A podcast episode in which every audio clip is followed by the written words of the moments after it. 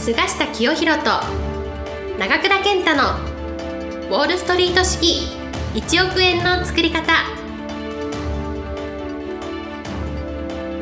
この番組は世界のお金を動かす金融街ウォールストリートで世界トップクラスの実績を残した菅下清宏と累計1100万部の本を売り上げ多くのベストセラーを作ってきた長倉健太がお金にまつわる話から稼ぎ方勉強法人脈の広げ方金融リテラシーの身につけ方などすぐに役立つ知識をお伝えしていきますそれでは今回の番組をお楽しみください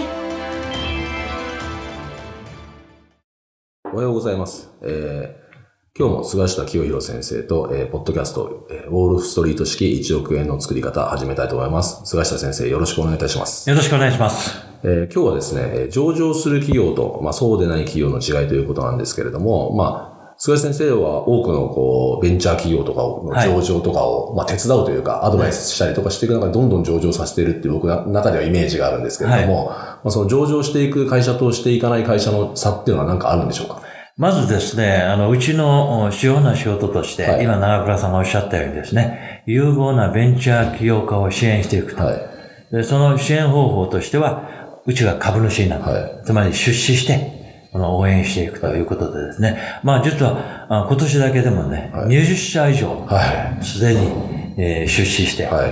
えー応援しているところなんですね。はい。で、まあ、あベンチャー企業ですから、あシード、はいスタートアップと言われるような、まだ会社ができたばかり、はい2、3年の会社からですね、もう数年、10年ぐらいのキャリアがあって、上場直前とはいうところまで大きく分かれるんですけど、まああ、私はそのスタートアップ企業から、もう上場直前の企業まで、えー幅広くい。はい。投資してるんです。はいで、その投資する場合の、その基準で一番重要視してるのは当たり前のことですけど、その経営者、はい。この創業者ですね。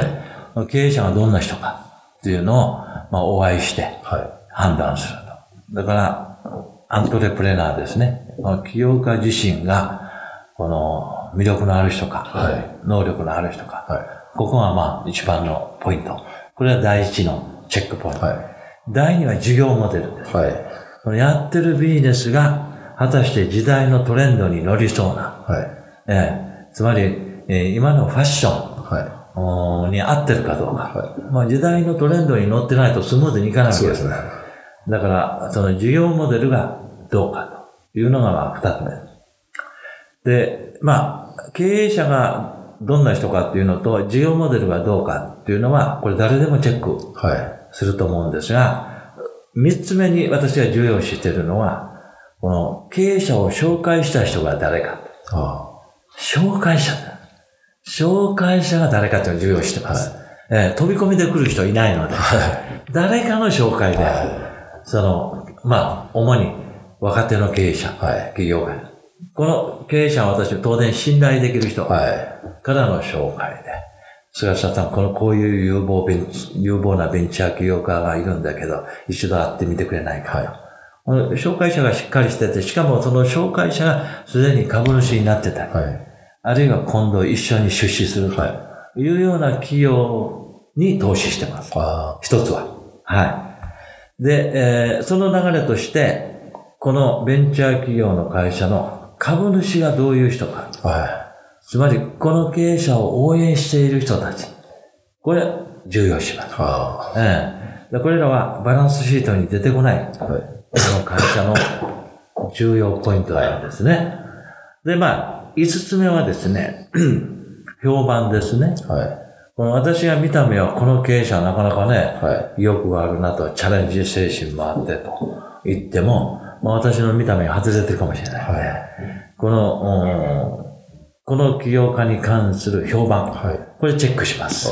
えええー ABC 会社のあミスター X っていうのを知ってるかいって。はいええでも大体ベンチャー起業家のコミュニティの中で知られてます。はええで評価のすごい高い人と、い。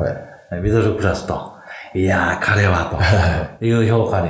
まあ、それ一つ二つだったら偏っちゃいますけど、やっぱりその人間の評判って僕大事だと思うんだよね。えー評判のいい人をできるだけ選ぶように。で、次のポイントはですね、これはまあ、あの、お数字上の問題ですけど、お金の感覚に優れてるかどうか、はお金に関する、この、おインスピレーションというか、はいこの才能があるかどうか。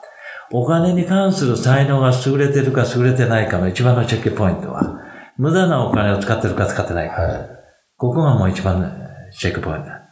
無駄なお金を使ってる会社は常にキャッシュフローが。足りなくなっちゃうんですよ。もう人間個人誰でもそうですよ。はい。収入に対して無駄なお金を使ってると、もういつも小遣いがなくなっちゃうっていうのと、はい。なので、その、まあ会社で言うと、販管費とキャッシュフロー。これをバランスシートでは一番あ重要視すると。その会社、この、お毎月どのぐらいの販管費や、去年1年間どのぐらいのコストが、この会社はかかっているか。家賃、人件費、社長の給料。経費。それに対してキャッシュフローをどのぐらい持ってるかと。その1年のそのコスト、お販管費を含めてはい、に対して、少なくともキャッシュフローが2、3年ないと、はい。危ないわけなんですよ。うんサラリーマンで言うと、年収の2、3年ぐらいの貯金持ってないと、満足な仕事できないわけです。はい。ええそれと同じ。ということで、数字上では、その販管費とキャッシュフローがどの程度かはい。聞けば、その人のお金の感覚がですね、はい。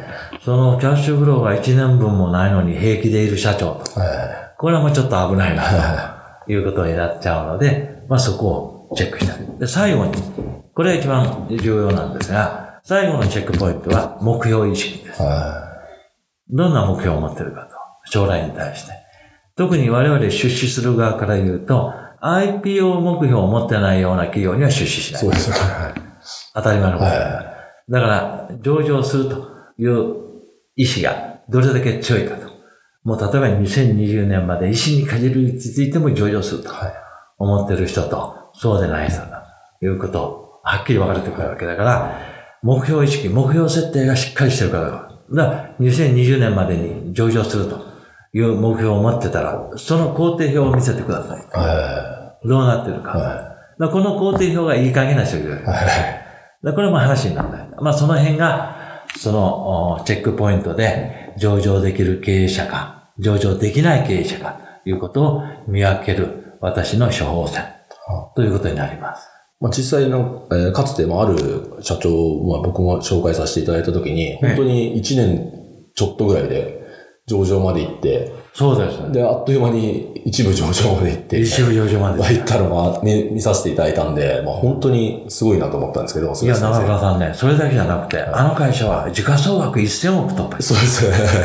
IPO して時価総額1000億になる企業はウォール街でもさ少ないんですよ。ユニコーンっていうぐらいの。はええ。それを達成した。本当すごいなと思って、あれ僕、は彼は会った時に上場できると思いました。はまあ今の上場できる経営者とできない会社の見分け方、い。はチェックポイント言いましたけど、それらの総合してい。、はい。最後は私のインスピレーションはで決めるので、い。はい。彼は会った時にこの人は上場できるんじゃないかと、しかも早く、はい。というインスピレーションが私に湧きました。まさにね、この撮ってる、この、この辺、このオフィスというか、これで紹介したような気がするんで、ええはい。本当になんか、それを僕も目の当たりで見たんで、やっぱ菅井先生のまあ力も、眼眼力も人脈もすごいな、すごいすごい短期間だと思ったんで、ええだ彼もだから上場して、もう自分の人生変わったでしょ。は180度。ええそうですね、1000億って言ったらすごいですもんね、本当ええもうだから、次は僕は彼にね、えー日本のこの企業、ベンチャー企業家から、はい。世界のベンチャー企業家にはい。なってもらいたいと。はい。こういうふうに思ってて、はい。あとはまだ、この5年、10年、はい。応援していこうと思ってるところそうですよね、若いですよ、まだ。はい。それで、日本は先進国の中では起業家が一番出ない国なんです。そうですね、はい。ええ優秀な人みんな大企業行っちゃう。はい。しかし、日本もようやく風潮がはい。変わってきて、今の社長みたいに、はい。大成功する人がはい。あー出てきてるので、自分でもできるんじゃないかと思う若者が増えつつあるんですね。はいなので私は2018年は日本のアントレプレナー時代の始まりになると思う。はい。はい。以上ですはい。ということでですね、えー今回は上場する企業とそうでない企業の違いということでお話を伺いました。ありがとうございました。ありがとうございました。本日の番組はいかがでしたか？この番組は毎週お送りしております次回も楽しみに。お待ちください。